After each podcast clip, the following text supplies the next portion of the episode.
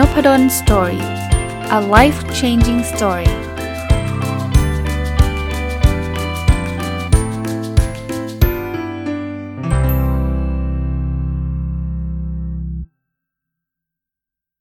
สวัสดีครับ ยินดีต้อนรับเข้าสู่นพดล Story พอดแคสต์นะครับ วันนี้ไม่มีหนังสือมารีวิว แต่ว่ามีเรื่องราวอันนึงที่ผม จะเรียกว่าได้ได้ได้ตกผลึกจากงาน book club นะครับ แล้วก็ได้เขียนเป็นบทความบทความหนึ่งใน เพจนพดล Story ไปนะครับ ก็คิดว่าน่าจะเป็นไอเดียดีๆ อยากจะนำมาฝากแล้วกันนะครับเท้าความนิดนึงนะวันอาทิตย์ที่ผ่านมาเนี่ยเรามีเพจนพดล Story เนี่ยไม่ใช่เพจสิจะเรียกว่า book club ที่ผมจัดเดือนละครั้งเนี่ยชื่อนพดล Story Book Club เนี่ยก็ก็เป็นการจัดที่มีเพื่อนๆนะนะที่เอาหนังสือที่อ่านจบ หรือว่าเล่มที่ตัวเองชอบเนี่ยมาเล่าให้ฟัง แล้วก็เราก็จะมาพูดคุยกันเบสออนหนังสือเล่มเหล่านั้นนะครับ นะครับ ก็พูดคุยกันหลายเรื่องนะพูดคุยหลายเรื่อง แต่ว่ามาถึงจุดหนึ่งเนี่ยผมจำไม่ได้แล้วต้องสารภาพว่ามันเกิดขึ้นจากการเอาหนังสือเล่มไหนมาคุยนะครับเราพูดถึงกันที่บอกผมผมก็แชร์นะว่าเออจริง ๆ แล้วความสุขเนี่ยถ้าเราจะไปรอเฉพาะความสำเร็จเราเนี่ยก็เรียกว่ามันมันอาจจะไม่ได้บ่อยนะชีวิตเราจะมีความสำเร็จไม่ได้เกิดขึ้นทุกวันอยู่แล้วนะครับผมยกตัวอย่างอย่างผมเนี่ย สมมุติว่าความสำเร็จไม่สมมุติอะของจริงเลยเนี่ยคือการได้ตำแหน่งศาสตราจารย์นะผมบอกในชีวิตหนึ่งเนี่ยมันได้ศาสตราจารย์ได้ครั้งเดียวนะครับมันไม่ได้ให้ศาสตราจารย์กันทุกทุกปี หรือทุกเดือนมันไม่มีแบบนั้น เพราะฉะนั้นเนี่ยกว่าจะได้ศาสตราจารย์ ผมก็ต้องทำวิจัยมาเป็น 10บสปีนะครับสิบสิบปีเนี่ยถ้าถ้าเกิดสมมุติด้วยนะ ว่าคนคนตีความว่าการทำวิจัยมันไม่ใช่เรื่องง่าย ๆ เป็นเรื่องที่ต้องฝ่าฟัน อุปสรรคเยอะแยะมากมายเนี่ยมันก็ไม่ใช่เรื่องที่มีความสุขนะครับ แล้วเรา 10 ปีสมมติหรือ 10 กว่าปีเนี่ยมีความสุขได้ครั้งเดียวเองนะจากการเป็นศาสตราจารย์นะครับ ถ้าเราหวังความสุขแบบนี้ผมว่ามันมันเหนื่อยเหนื่อยเหนื่อยส่วนใหญ่เลยแหละ ชีวิตเราอะสมมติไม่ลงศาสตราจารย์ก็ได้ อยากจะอยากจะเป็น CEO เงี้ยโอ้กว่าจะเป็น CEO เนี่ยอาจจะต้องใช้เวลาเป็น 20-30 ปีเงี้ยกว่าจะถึงไปจับตำแหน่งนั้นแล้วแล้วก็มีความสุขแค่ช่วงตอนที่ได้รับตำแหน่ง CEO นะ แค่ทีเดียวนะ แต่เราเราทุกมาตั้งตั้งนานนะครับ แล้วคำถามคือแล้วจะทำยังไงนะครับ ผมก็บอกว่าวิธีที่มันเป็นช็อตคัทง่ายที่สุดเนี่ยคือวิธีที่เราไปยินดีกับความสุขคนอื่น อย่างผมเป็นศาสตราจารย์ไปแล้วเนี่ยมันเหมือนกับความสุขเกี่ยวกับศาสตราจารย์จะหายไปเลย แต่จริงๆแล้ว ถ้าสมมุติผมสามารถยินดีกับความสุขของเพื่อนอาจารย์ รุ่นน้อง รุ่นพี่ใครต่อใครที่ได้รับตำแหน่งศาสตราจารย์เนี่ยโอ้ปีหนึ่งเนี่ยผมอาจจะยินดีได้ได้หลายรอบเลย ถูกไหมฮะหรือคนที่เป็น อยากเป็น CEO เนี่ยนะเขาเป็น CEO ไปแล้วหรือยังไม่ถึงก็แล้วแต่ แต่เขาเห็นเพื่อนเเขาในรุ่นเดียวกันเป็น CEO เนี่ยแล้วเขามีความสุขเนี่ยผมคิดว่ามันมันมันจะทำให้เราความมีความสุขได้ได้ได้เพิ่มขึ้นจำนวนมาก ประเด็นคือการยินดีกับความสุขของคนอื่นเนี่ยมันไม่เหนื่อยด้วยนะ เพราะว่าเราไม่ต้องไปทำเองไงอย่างอย่างการเป็นศาสตราจารย์ของตัวผมเนี่ยผมต้องทำวิจัยเองนะทำมาตลอดเลยนะ ก็ต้องเหนื่อยเองนะ แต่ว่าถ้าผมไปยินดีกับเพื่อนอาจารย์ที่เขาได้ศาสตราจารย์เนี่ย ผมไม่ต้องทำวิจัยเองนะเขาเหนื่อยมาตั้งเยอะนะก็เขาก็ดีใจแหละที่เขาเป็นศาสตราจารย์แต่ผมร่วมดีใจกับเขาด้วย ผมไม่ต้องเหนื่อยเลยนะ แล้ววันนั้นผมก็หลุดคำนี้ออกมาว่ามันเป็น passive happiness คำคอนเซปต์ passive happiness เนี่ยก็คือคอนเซปต์เดียวกับ passive income ที่เราเคยได้ยินกันนะ passive income เนี่ยคือ แนวคิดที่บอกว่าเราเราไม่ต้องไปลงแรงเพื่อไปแลกเงินนะครับ เราไปสร้างสินทรัพย์ที่ก่อให้เกิดรายได้มา แล้วก็หลังจากนั้นเนี่ยสินทรัพย์พวกนี้มันมันสร้างเงินให้เรา เราเราจะอยู่ที่ไหนก็ตาม เราก็ยังมีรายได้เข้ามาตลอดเวลา ก็มีคนบอกว่าเออชอบชอบอะไรเงี้ยแนวแนวเนี้ยนะครับ ซึ่งระยะหลังก็มีคนผมเขียนเป็นเป็นบทความเนี่ยก็มีคนบอกว่าเออมันก็คือหลักการของมุทิตาจิตนะครับ มุทิตาก็คือการยินดีกับ กับความสุขของคนอื่น กับความสำเร็จของคนอื่นนะหลักการเดียวกันครับ แต่วันนี้อยากอยากอยากชวนมาคิดแบบนี้ฮะคือจริง ๆ แล้วมีแล้วมีคำถามที่เขาถามมาเวลาผมเขียนบทความด้วยก็ถือโอกาสรวบยอดมาตอบแล้วทำความเข้าใจกัน คือผมก็ไปเขียนบทความชื่อ passive happiness นะครับความสุขที่เราไม่ต้องเหนื่อยนะครับซึ่งเดี๋ยวอาจจะเป็นตั้งเป็นชื่อตอนนี้เลยก็ได้นะครับคือย้อนกลับไปนะผมก็ยกตัวอย่างของ passive income แล้วพยายามจะเปรียบเทียบให้ให้เห็นภาพว่า passive income เนี่ยมันคืออะไรก่อน คือเขาบอกว่ารายได้มันมี 2 ประเภท ขอเขาพูดถึงรายได้ก่อนนะครับ แล้วเดี๋ยวผมกลับมาที่ความสุขนะ รายได้ประเภทแรกเรียกว่า active income Active Income ก็คือรายได้ที่เราต้องใช้แรงเราไปแลก เช่นเราไปยืนขายของเนี่ย เป็น Active Income นะครับ หรือใครเป็นวิทยากรเนี่ย ที่ต้องไปไปไปสอนตามองค์กรต่างๆ ก็เป็น Active Income นะครับ Active คือเราต้องเอาเวลาเราเอาความรู้ความสามารถเราไปแลกเพื่อที่จะได้รายได้มา ผิดไหมไม่ผิดนะ วิชาชีพส่วนใหญ่ก็เป็น Active Income พนักงานประจำทุกคนก็เป็น Active Income เพราะว่าคุณต้องเอาเวลาคุณต้องเอาความรู้ความสามารถไปแลกเงินมาใช่ไหมฮะอันนี้คือคือ Income ก้อนแรก แต่เขาบอกว่าถ้าเกิดคุณหวังพึ่ง Income ก้อนนี้ก้อนเดียวคุณจะเหนื่อยตลอด คือวันไหนคุณหยุดงานคุณก็ไม่ได้ตังค์อะพนักงานประจำอาจจะหยุดงานวัน 2 วันอะไม่มีปัญหา แต่ถ้าเกิดลองนึกนึกภาพคุณหยุดงาน 6 เดือนเนี่ยเขาก็ไล่คุณออก เพราะคุณต้องเอาแรงไปแลกนะเขาก็มีให้แค่วันหยุดตามตามกำหนดตามกฎหมายเท่านั้นเอง รับเพราะฉะนั้นใครจะไปหวังพึ่ง Active Income อย่างเดียวเนี่ยคุณก็จะเหนื่อยนะครับเพราะว่าคุณอยากได้รายได้เพิ่มคุณก็ต้องใช้แรงไปแลกเพิ่มนะบางคนทำงานพิเศษเสาร์อาทิตย์ บางคนทำตอนเย็นอะไรเงี้ยก็ต้องใช้แรงคุณไปแลกหมดเลยเขาก็เลยนำเสนอเขานี่คือหลาย ๆ คนนะครับกูรูทั้งด้านการเงิน บอกว่าจริง ๆ แล้วเงินที่คุณได้มาจาก Active Income นี่แหละ จากจากการที่เอาแรงเอาเวลาเอาสมองเราไปแลกเนี่ยนะครับ เอาพลังเราไปแลกเนี่ย คุณเก็บไว้นะ แล้วคุณเอาเงินเนี่ยไปสร้างสินทรัพย์ หรือไปซื้อสินทรัพย์ที่มันก่อให้เกิดรายได้ สินทรัพย์ที่ก่อให้เกิดรายได้ยกตัวอย่างเช่น คุณเอาเงินไปซื้ออพาร์ตเมนต์แล้วเสร็จแล้วคุณปล่อยให้เช่านะปล่อยให้เช่า การที่คุณไปซื้ออพาร์ตเมนต์เนี่ยอพาร์ตเมนต์มันทำหน้าทำหน้าที่เริ่มสร้างรายได้ให้คุณ แล้วพอคุณปล่อยเช่าไปเนี่ยนะการปล่อยเช่าเนี่ยมันมันมักจะมีรายได้เข้ามา โดยที่คุณไม่ต้องเอาแรงไปแลกคุณไม่ต้องทำอะไรมากนะครับหรือคุณเอาเงินไปซื้อหุ้นปันผล พอถึงเวลาหุ้นมันหุ้นเนี่ยเราไม่ได้ไปทำธุรกิจนั้นเองใช่ไหมบริษัทที่ที่เขาเป็นบริษัทที่เขาปันผลเนี่ยเขาก็ไปทำมาหากินของเขาเขาก็มีคนเขามีอะไรต่างๆเขาทำมาหากิน แต่ว่าเราเป็นเจ้าของไงเจ้าของไม่ได้เป็นเจ้าถือหุ้นรายใหญ่หรอกนะฮะก็คือส่วนหนึ่งอะพอถึงเวลาเนี่ยเขาก็จะปันผลมาให้เราปันผลก็คือกำไร ถ้าเราเลือกหุ้นได้ได้มั่นคงได้ได้ดีนะครับมันก็มีกำไรทุกปีเนี่ยเราก็จะได้เงินปันผลมาโดยที่เราไม่ต้องเอาแรงไปแลกเพราะนั้นเนี่ย ถ้าถ้าเป็นแบบนี้เขาเรียกว่าเป็น passive income passive income ก็คือว่าเราไม่ต้องใช้แรงไม่ต้องใช้เวลาอะไรนะครับเราอยู่เฉยๆแล้วสินทรัพย์พวกนี้มันสร้างรายได้กับเรา เราจะไปเที่ยวที่ไหน ยังไงเงินปันผลมันเข้าบัญชีเราอยู่แล้ว ไม่เกี่ยวว่าเราจะอยู่ที่ไหนในโลกนี้ ถ้าคุณเป็นเจ้าของหุ้นนี้คุณได้เงินปันผลเข้ามาในบัญชี คุณมีอพาร์ตเมนต์คุณจะไปอยู่ที่ไหนก็แล้วแต่ถึงถึงสิ้นเดือน คนเช่าคุณก็จะจ่ายค่าค่าเช่ามาให้คุณ นะครับ พวกนี้เขาเรียกว่า passive income ไม่ได้แปลว่าอะไรดีกว่าอะไรนะครับ ส่วนใหญ่แล้วเนี่ยไอตัว active income เนี่ยมักจะมักจะต้องเกิดก่อน เพราะว่าไม่งั้นเนี่ยคุณจะเอาเงินที่ไหนไปซื้อหุ้นปันผลนะถูกปะไม่งั้นคุณจะเอาเงินที่ไหนไปไปไปซื้ออพาร์ตเมนต์ปล่อยเช่าอะใช่ไหมเพราะฉะนั้นคุณก็ต้องเอาแรงไปแลกแล้วคุณก็ได้มาได้เงินมาก้อนหนึ่งแทนที่คุณจะไปซื้อของฟุ่มเฟือย หรือว่าไปซื้อกระเป๋าซื้อรถฟุ่มเฟือยอะไรเงี้ยคุณก็ไปไปลงทุนกับสินทรัพย์ที่มันก่อให้เกิดรายได้ แล้วถ้าวันหนึ่ง passive income มันมันจะมากขึ้นเรื่อยๆใช่ไหมพอมันมันเข้ามา passive income ที่เงินปันผลเข้ามาเงินค่าเช่าห้องเข้ามาเนี่ยคุณเก็บเก็บเก็บไว้แล้วคุณก็ไปสร้างสินทรัพย์ที่ไม่ที่ก่อให้เกิดรายได้เพิ่มขึ้นนะคุณก็มีอพาร์ตเมนต์ห้องที่2ห้องที่3ห้องที่ 4 คุณก็มีหุ้นปันผลที่มันมากขึ้นเรื่อยๆเนี่ยมันก็ยิ่ง generate ไอตัว passive income มาเพิ่มขึ้นเรื่อยๆเขาบอกว่าถ้าวันหนึ่งเนี่ย passive income เนี่ยมันมากกว่ารายจ่ายที่จำเป็น เช่น ค่าอาหารค่า รถค่าอะไรต่างๆ ที่คุณคุณจำเป็นต้องใช้อะวันนั้นคุณจะเจอสิ่งที่เรียกว่า financial freedom หรืออิสรภาพทางการเงินคำว่าอิสรภาพทางการเงินคือ ต่อให้คุณไม่ทำงาน คุณให้ active income คุณเป็นศูนย์เลย คุณไม่ทำงาน คุณลาออก คุณอยู่บ้านเฉยๆ หรือคุณจะเที่ยวเดินเล่น คุณก็ยังมีรายได้จาก passive income เนี่ยเข้ามาอย่างต่อเนื่อง แล้วมันมากกว่ารายจ่ายที่จำเป็นที่คุณต้องจ่าย เพราะฉะนั้นเนี่ยคุณมีสรภาพทางการเงิน ถึงตอนนั้นคุณจะทำงานก็ได้นะครับ คุณอยากทำอะไรคุณก็ทำคุณไม่ต้องไม่ต้องเครียด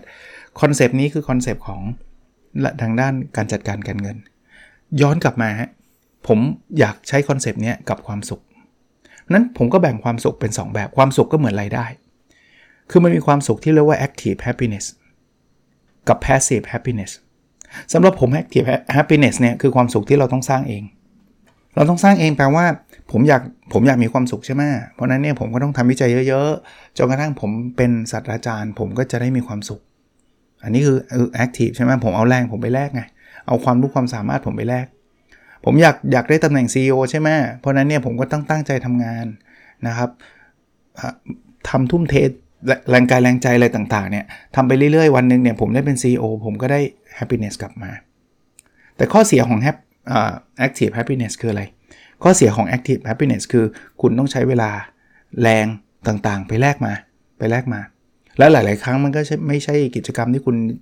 คุณคุณแฮปปี้ด้วย หลาย ๆ ครั้งคุณก็เครียด แต่ว่าคุณก็ต้องยอมเพื่อความสำเร็จของคุณ ที่คุณคิดว่ามันเป็นความสุขนะครับ นี่คือ active คราวนี้ถ้ามากันที่ passive happiness ถ้าเราเทียบกับ passive income passive income จะมาได้จากอะไร สินทรัพย์ที่สร้างรายได้ เพราะฉะนั้น passive happiness เนี่ยมันก็ต้องถูกสร้างจากสินทรัพย์ที่สร้างความสุข เฮ้ย คืออะไรสำหรับผมเนี่ยข้อนี้เป็นข้อได้เปรียบอย่างมาก เพราะว่าสินทรัพย์ที่สร้างรายได้เนี่ยเราต้องเหนื่อยก่อน เพื่อไปเอาเงินไปซื้ออพาร์ตเมนต์ปล่อยเช่า เราต้องเหนื่อยก่อนทำงานให้ได้เงินมา เพื่อเอาเงินไปซื้อหุ้นปันผลใช่ไหมที่ผมยกตัวอย่างเมื่อกี้ แต่สินทรัพย์ที่เกิดให้เกิดความสุขเนี่ยมันได้มาฟรีเลยครับ มันคืออะไรรู้ป่ะมันคือความสำเร็จของคนอื่น ถ้าคุณเห็นความสำเร็จของคนอื่น แล้วคุณมีความสุขได้เนี่ย คุณมีความสุขได้ทุกวันเลย แล้วความสำเร็จของคนอื่นเนี่ยมันมีมันมีไหลเข้ามาเรื่อยๆเลยครับ บางคนบอกมาจากไหนอะเดี๋ยวนี้โลกปัจจุบันเนี้ยมันมีตัวช่วยฮะคือโซเชียลมีเดียที่ที่เราบอกกันว่าโซเชียลมีเดียเนี่ยทำให้คนซึมเศร้าเพราะอะไรรู้ป่ะเพราะว่าอย่างแรกโซเชียลมีเดียเนี่ยคนจะเอาเรื่องราวมาลงมักจะเป็นเรื่องราวที่เขาประสบความสำเร็จ เรื่องราวดีๆ เขาได้ไปเที่ยวเขามาลง เขาได้โปรโมทเป็น CEO เข้ามาลง เขาได้ตำแหน่งศาสตราจารย์เข้ามาลง มันเป็นเรื่องดีๆทั้งนั้นเลย แต่คนน่ยชอบเอาสิ่งพวกนี้ไปเปรียบเทียบกับตัวเอง แล้วทำให้รู้สึกด้อยไงไปบอกว่าโอ้ทำไมคนนี้มันตอนเรียนหนังสือมันสู้เราไม่ได้ แล้วตอนนี้เป็น CEO มันรวยจังเลย ไปไปเปรียบเทียบแล้วทำให้รู้สึกด้อยไปเปรียบเทียบว่าทำไมคนนี้มันชีวิตดีๆว่าไปเที่ยวต่างประเทศอีกแล้ว ครั้งที่3ในในในปีนี้แล้ว เรารู้สึกด้อย เพราะว่าเรารู้สึกว่าเราน่าจะได้ดีกว่าเขา ถ้าเกิดคุณคุณคุณใช้แบบนี้คุณซึมเศร้าแน่ เพราะว่าคุณจะเจอแต่คนอื่นที่ดีกว่าคุณหมดเลยอะทั้งทั้งที่จริงในความเป็นจริงไม่ได้เป็นแบบนั้นนะครับ คนอื่นเนี่ยเขาอาจจะไปเที่ยวต่างประเทศ แต่ก่อนหน้านั้น 10 ปีเขาไม่ได้ไปเลยก็ได้ แต่เขาไม่เคยมาลงไงนี่คือจะโมเมนต์ที่มันมันพีคของแต่ละคนเนี่ยคนนี้เป็น CEO เนี่ยแต่แต่แต่ก่อนหน้านั้นเขาล้มเหลวเขาทำธุรกิจเจ๊งอะไรเงี้ยเขาไม่เคยเอามาลงเลยไงเพราะฉะนั้นเนี่ยถ้าคุณไปเปรียบเทียบนั้นคุณซึมเศร้า แต่ผมมองกลับกัน ถ้าคุณสามารถมีความสุขของความสำเร็จคนอื่นได้ กับเพื่อนเราได้หุยมีความสุขจังเลยอะ่ะ เห็นเพื่อนได้ไปเที่ยวอะ่ะ แบบปื้มอะ่ะ หรือว่าเห็นเพื่อนได้เป็น CEO อะ มีความสุขกันจังเลย หรือว่าเพื่อนได้เป็นศาสตราจารย์อะโหเจ๋งว่าเฮ้ยแบบเจ๋งอะ มีความสุขด้วยเลย คุณเหนื่อยไหมอะ คุณไม่ต้องเหนื่อยเลยนะ ในการที่จะต้องเก็บเงิน เก็บทองเพื่อไปเที่ยวต่างประเทศ คุณไม่ต้องใช้เงินคุณสักบาทเดียว แต่คุณสามารถมีความสุขกับคนที่ไปเที่ยวต่างประเทศได้ประหนึ่งว่าคุณได้ไปเที่ยวเองอะ่ะ คุณสามารถมีความสุขกับเพื่อนที่เป็น CEO ได้ โดยที่คุณไม่ต้องไปเหนื่อยทำงานหนัก ที่เพื่อนมันทำงานหนักมาเป็น 10 ปีอะ่ะคุณแบบหยิบหยิบความสุขเข้ามาได้เฉยเลยอะ่ะแล้วไม่ได้เป็นการแย่งความสุขนะ ความสุขไม่เหมือนเงิน คุณไปหยิบเงินเพื่อนมาในเพื่อนจนลงนะ แต่คุณไปมีความสุขกับเพื่อนเนี่ย เพื่อนไม่ได้ความสุขน้อยลงนะ เพื่อนมีความสุขพอๆ หรือเผลอๆมากขึ้นด้วยนะ เพราะเขาเห็นเพื่อนยินดีแสดงความยินดีด้วยเขาก็ยิ่งมีความสุขมากขึ้นเพราะฉะนั้นความสุขเนี่ยมันแบ่งปันได้โดยที่ ไม่ใช่ว่าผมให้ความสุขคุณแล้วความสุขผมจะหายไม่ใช่ ยิ่งยิ่งมีมีมีคนมาแสดงความยินดี หรือว่ามีความสุขไปกับเรา เรายิ่งมีความสุขเพิ่มขึ้นแปลกไหมความสุขมันไม่ได้แบบเป็น zero sum อะผมให้ความสุขคุณไป 10 หน่วย ความสุขผมหายไป 10 หน่วยไม่ใช่ ความสุขผมมี 10 หน่วย คุณได้ไปอีก 10 หน่วย ผมกลายเป็น 20 หน่วยเลยคือคือพูดง่ายๆว่ายิ่งยิ่งร่วมกันยินดีนะยิ่งมีความสุขกันไปใหญ่ แต่กลับมาที่มุมเรานะ เปิดโซเชียลมีเดียดูฮะ ตอนนี้มีใครสำเร็จอะไรบ้างครับไปยินดีแล้วมีความสุขอย่างแท้จริงนะไม่ใช่ปากพูดว่ามีความสุขแต่ใจอิจฉาอย่างนี้ไม่อย่างนี้ก็ไม่เวิร์กผมก็เลยบอกว่าไอ้สินทรัพย์ที่ก่อให้เกิดความสุขเนี่ยมันมีอยู่แล้ว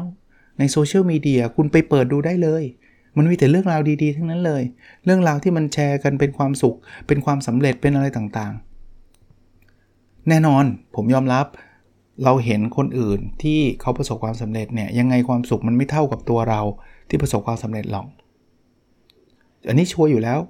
เราเราเราเห็นเราได้ตำแหน่ง CEO เราก็ย่อมมีความสุขกว่าท่านนั่นคือเป้าหมายเรานะ เห็นคนอื่นได้ CEO อยู่แล้วแหละ ใช่ถูกต้อง แต่มันก็ยังเป็นความสุขอยู่ดีอะมากน้อยมันก็คือความสุขไม่ใช่เหรอเก็บเกี่ยวมาเลย แล้วฟรีเราไม่ได้ไปแย่งใครไม่ได้ผิดกฎหมายด้วยนะ เอ้ยนี่ ขอแจ้งความไอ้นี่มันขโมยความสุขผมเฉยเลย ผมเป็น CEO แทนที่ผมจะสุขคนเดียวไอ้เพื่อนผมมันดันมาสุขด้วย ผมขอแจ้งความครับ มีเหรอไม่มีความสุขมันแบ่งปันกันได้อย่างที่ผมบอกฟรีไงถ้าเป็นเงินอะไม่ใช่ใช่ไหมเออถ้าเกิดคุณได้เงินมาจาก passive income แล้วอยู่ดีๆ เพื่อนเอาเงินเราไปเฉยเลย โอ้โห แล้วฉันอุตส่าห์ซื้อหุ้นปันผลอยู่ดีเพื่อนขโมยไปอันนี้มีปัญหาแน่เงินมันมันมัน zero sum zero sum คือเราเสีย 10เขาก็ได้ 10 อย่างเงี้ย แต่ว่าความสุขไม่ใช่เป็นแบบนั้นนะเพราะฉะนั้นเนี่ยกลับมาครับมันอาจจะไม่ได้สุขสุด ๆ เหมือนกับที่เราได้ แต่มันก็ไม่แพ้ หรือบางทีนะบางครั้งบางหนเนี่ยสูสีเลย เอาจริง ๆ นะผมผมอาจจะพูดแล้วก็ดูเหมือนเหมือนเหมือนเวอร์เปล่าไม่สิแต่ผมเป็นแบบนั้นจริงๆนะตอนหลังเนี่ย paper ผมได้รับตีพิมพ์เนี่ยผมมีความดีใจน้อยกว่า paper ลูกศิษย์ผมได้รับตีพิมพ์อีกอันนี้พูดพูดตรงๆเลยนะ paper คืองานวิจัยเนี่ย ผมรู้สึกดีใจกับเขาเห็นเขาจบการศึกษา จบปริญญาเอกอะมีผมมีความสุข ผมว่ามากกว่าที่ผมได้ตีพิมพ์อีก เพราะว่าผมได้ตีพิมพ์ตอนนี้ก็โอเค ก็ก็แฮปปี้ครับไม่ใช่ไม่มีความสุขก็มีความสุข แต่ลูกศิษย์ได้ตีพิมพ์แล้วได้จบการศึกษาปริญญาเอกแบบเฮ้ยแบบดีใจอะ่ะคือคืออารมณ์แบบนั้นทั้งที่ปริญญาเอกของลูกศิษย์ไม่ได้เกี่ยวอะไรกับผมนะปริญญาเอกของลูกศิษย์ไม่ได้ทำให้เงินเดือนผมเพิ่มขึ้น หรือว่าปริญญาเอกของลูกศิษย์ไม่ได้ทำให้ผมมี มีตำแหน่งอะไรแปะข้างหน้าเพิ่มอีกอีกตำแหน่งหนึ่งอะไรไม่มีทั้งสิ้นเลยนะ แต่เนี่ย passive happiness คือความสุขที่ผมไม่ต้องเหนื่อยมาก เขาต้องทำอะไรทั้งเยอะนะ เก็บข้อมูลข้อมูลวิเคราะห์เขียนเปเปอร์อะไรเขาทำเหนื่อยมากนะ แต่อาจารย์มีความสุขเฉย อารมณ์นี้ครับ หาให้เจอครับถ้าหาได้นะ ชีวิตเราดีขึ้นเป็นร้อยเท่าเลยฮะจริง ๆ เพราะว่าความสุขมันหลั่งไหลมาก ผมมีเพื่อนใน Facebook อยู่ประมาณ มีคน Follow อยู่ก็น่าจะร่วมน่าจะหลักหลักหมื่นอะ ผมมีเรื่องราวให้แสดงความยินดีเพียบเลยอะ่ะ มีเรื่องราวที่ผมจะขอขอขอแชร์ความสุขมาเต็มไปหมดตอนนี้เนี่ย เข้ามาตอนเช้าเปิดมา เจอแต่คนนี้คลอดลูก เฮ้ย เราแบบมีฟีลลิ่งแบบจำได้เลยอะตอนเรามีลูกเราดีใจแค่ไหน เขาดีใจประมาณนั้นอะเราขอดีใจด้วยกับเขานะ ก็เข้าไปเขียนแสดงความยินดีด้วย เห็นคนนี้ได้รับตำแหน่งนู่นนี่นั่น เฮ้ย เราจำได้ว่าตอนเราได้รับตำแหน่ง เราก็แฮปปี้นะเขาได้รับเขาก็แฮปปี้ด้วยใช่ปะเฮ้ยขอขอยินดีด้วยจริงๆบางทีบางทีอาจจะไม่ต้องไปพิมพ์ก็ได้นะครับ แต่ส่วนใหญ่ผมเข้าไปพิมพ์อะถ้าถ้ามันไม่ได้ยุ่งมากเนี่ยแสดงความยินดีด้วยจริง ๆ อะไรเงี้ยคือคือเราจะมีมีแต่แบบสิ่งที่เราสามารถที่จะไปไปแบ่งปันมาได้ แล้วเมื่อกี้เราพูดถึง financial freedom ใช่ไหมผมก็มองว่าความทุกข์มันก็เหมือนค่าใช้จ่าย ชีวิตเรามันต้องมีทุกข์บ้างแหละ มันจะไปสุขอย่างเดียวได้ไงใช่ไหมบางทีเราอาจจะแบบ โดนเจ้านายด่ามั่งอะเราอาจจะมีเงินไม่พอโดนหักเงินทำเงินหายอะไรไม่รู้ว่ามันความทุกข์ในชีวิตมันเข้ามา แต่ถ้าเกิดสมมุติว่าเราสามารถสร้าง passive happiness แบบนี้ซึ่งซึ่งมันมันมันเกิดขึ้นได้ทันทีทันใดเลยอะถ้าเราไปไปเห็นความสุขคนอื่น แล้วเรามีความสุขมามากขึ้นเนี่ย ถ้ามันมากกว่าความทุกข์ที่เกิดขึ้นน่ยมองในมุมนั้นนะจริงๆมันเปรียบเทียบไม่ได้หรอกแต่ว่า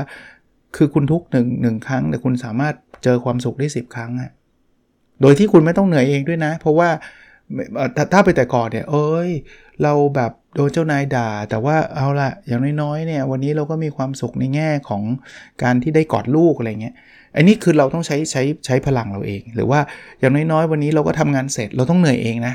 มันก็มีความสุขเกิดขึ้นได้เนี่ยแต่นี่มันหยิบยืมความสุขชาวบ้านมาได้เต็มเนี่ยถ้า passive happiness เนี่ย มันมากกว่า active suffering แล้วกันนะ จะเรียกว่าอะไรดีมันมากกว่าไอ้ความทุกข์ที่เกิดขึ้นรายวันของเราเนี่ยนั่งเฉยๆก็มีความสุขได้จริงปะคือไม่ต้องทำอะไรเลยนะ แค่เปิดอ่านฟีดของแต่ละคนใน Facebook ใน Instagram ในอะไรแล้วแต่เนี่ยคุณเปิดอ่านแล้วคุณปลื้มใจมีความสุขมีความสุขมีความสุขถึงแม้วันนี้เจ้านายด่านี่เรื่องเล็กเลยอะความสุขมาเพียบ ลองมองมุมนี้ดูนะครับ ซึ่งซึ่งผมก็ไปโพสต์ใน Facebook ของผมในเพจนบดนสตอรี่ก็มีคนชอบไอเดียนี้ บางคนก็บอกคือมุติตาจิตแหละก็เข้าใจครับ ก็ก็ก็แบบเดียวกันแต่ว่าผมนำเสนอว่าเราไม่ใช่ว่านั่งอยู่เฉยๆแล้วแล้วแล้วอะไรนะ แล้ว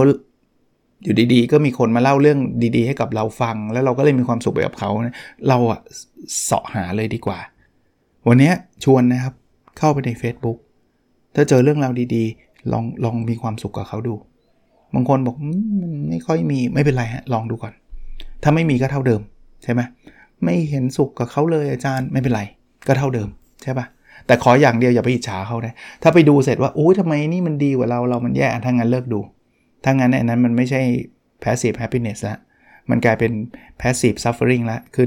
ตอนแรกรู้สึกดีอยู่เลย พอไปเปิดดู Facebook เท่านั้นจิตตกเลยอย่างเงี้ยอันนั้นอย่าไปดู ถ้าถ้ายังทำใจไม่ได้นะอย่าไปดู แต่ผมเชียร์ถ้าเกิดใครทำใจได้หรือว่าใครเสาะหามุมมองมุมมองนี้นะทุกวันนี้ผมชอบเล่นโซเชียลมีเดียเพราะว่าผมชอบเห็นความสุข แล้วบอกตรงนะครับ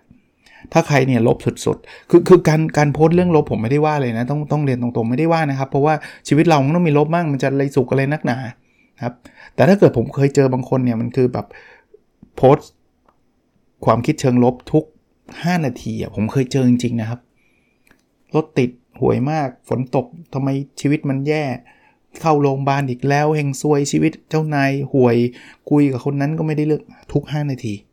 ผม unfollow ผมไม่ถึงกับบล็อกเขานะ ผม unfollow เขาเลย เพราะว่าอันนี้มันมันมันมันเข้าไปแล้วเราดูแล้วเราไม่สดสดชื่น เราดูแล้วไม่สดชื่น อันนี้ส่วนตัวผมนะครับ ผมก็คงไม่ไม่ได้ไปจัดใครว่าต้องทำแบบนี้แต่ว่าเชียร์ฮะพยายามดูแล้วมีความสุขไปกับเขานะมีความสุขกับเขาชีวิตเราจะดีขึ้นแบบ ไม่ต้องเหนื่อย ไม่ต้องเหนื่อยคือ คือถ้าเกิดแบบฉันอยากรวย ฉันถึงจะต้องมีความสุข เหนื่อยนะ กว่าจะรวยอะ่ะ แต่ไม่ได้ห้ามทำนะ active happiness ก็ทำไปทำงานเก็บเงินไป อยากรวยก็อยากไปไม่เป็นไร แต่ถ้าเรามีความสุขกับความรวยคนอื่นได้เนี่ยเรารวยเลยนะ คือความสุขมาเลยไม่ใช่รวยเลยนะความสุขมาเลยนะ เฮ้ย เห็นเขามีชีวิตดีแล้วเรารู้สึกดีด้วยอะไม่ง่ายแต่ผมว่าไม่ยาก ถ้าใครมีลูกจะเข้าใจเวลาลูกเราประสบความสำเร็จแล้วเราปลื้มอะเออแบบนั้นอะลูกเราเหนื่อยแทบตายนะอ่านหนังสือตั้งตั้งนานนะกว่าเขาจะสอบเข้าอะไรได้หรือได้เกรดสี่เนี่ยลูกเราเหนื่อย พ่อแม่มีความสุขเฉย อารมณ์อารมณ์คล้ายๆแบบนั้นนะแต่ให้มันมากให้มันขยายวงไปกว่าลูกเราคนเดียวไงเราไปหาคนอื่นนะครับ คนอื่นเขาทุ่มเทเขาทำอะไรหลาย ๆ อย่างที่ที่ที่เต็มที่แล้วเขาประสบความสำเร็จเนี่ยปลื้มใจไปกับเขานะครับ วันนี้คงประมาณนี้นะครับ ตอนแรกคิดว่าจะสั้น ๆ ก็ก็พูดเลยเถิดมาซะนานแต่ว่าคิดว่าน่าจะเป็นไอเดียที่ที่เวิร์กนะครับอย่างน้อยๆกับผมก็แล้วกัน โอเค สุดท้ายมีนิดนึงจริงๆว่าจะว่าจะไม่ไม่ไม่ได้จะประชาสัมพันธ์เพิ่มเติมนะครับ แต่ว่าเนื่องจากมันมันมันเหลือเป็นหลักหน่วย แล้วก็จำได้ว่าน่าจะไม่ค่อยได้มาพูดในพอดแคสต์สักเท่าไหร่เนี่ย คือมีคอร์สนะครับที่ ตอนนี้มีอยู่ 2 คอร์สนะครับที่ตอนนี้เปิดรับอยู่ ถ้าเกิดฟังตรงวันก็รีบสมัครมาได้นะครับ คอร์สแรกเนี่ยเป็นคอร์ส OKR เป็น Public Training ครั้งที่ 2 ของปีนี้นะครับ คือวันที่ 17 นี้แล้วนะครับเอ่อ17 ก็คือวันอาทิตย์นี้ ตอนนี้ถ้าท่านฟังตรงวันคือวันที่ 14 ยังเปิดรับสมัครอยู่นะครับ ใช้ OKR อย่างไรให้สำเร็จนะครับ จะเป็นคอร์สที่เรียนเต็มวันในที่คณะพาณิชยศาสตร์และการบัญชีมหาลัยธรรมศาสตร์นะครับท่าประจันนะ เรียนวันอาทิตย์ทั้งวัน 9 โมงถึงถึง 4 โมงเย็น สนใจเข้าไปในเพจ Nopadol's Story inbox มาถามได้แล้วกัน เดี๋ยวผมจะส่งลิงก์ไปให้นะครับ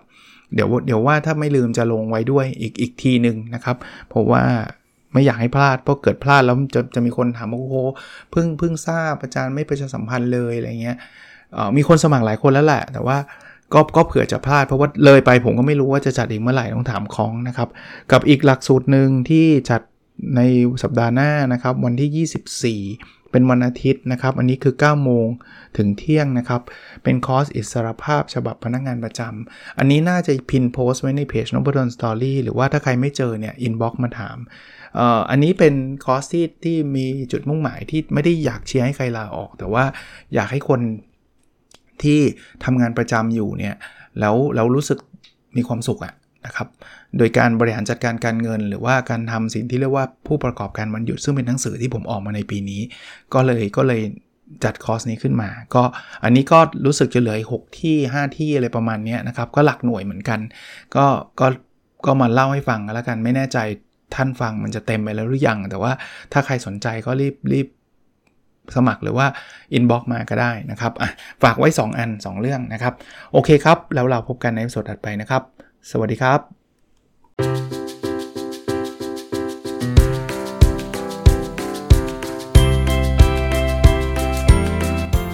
n o p a d o n Story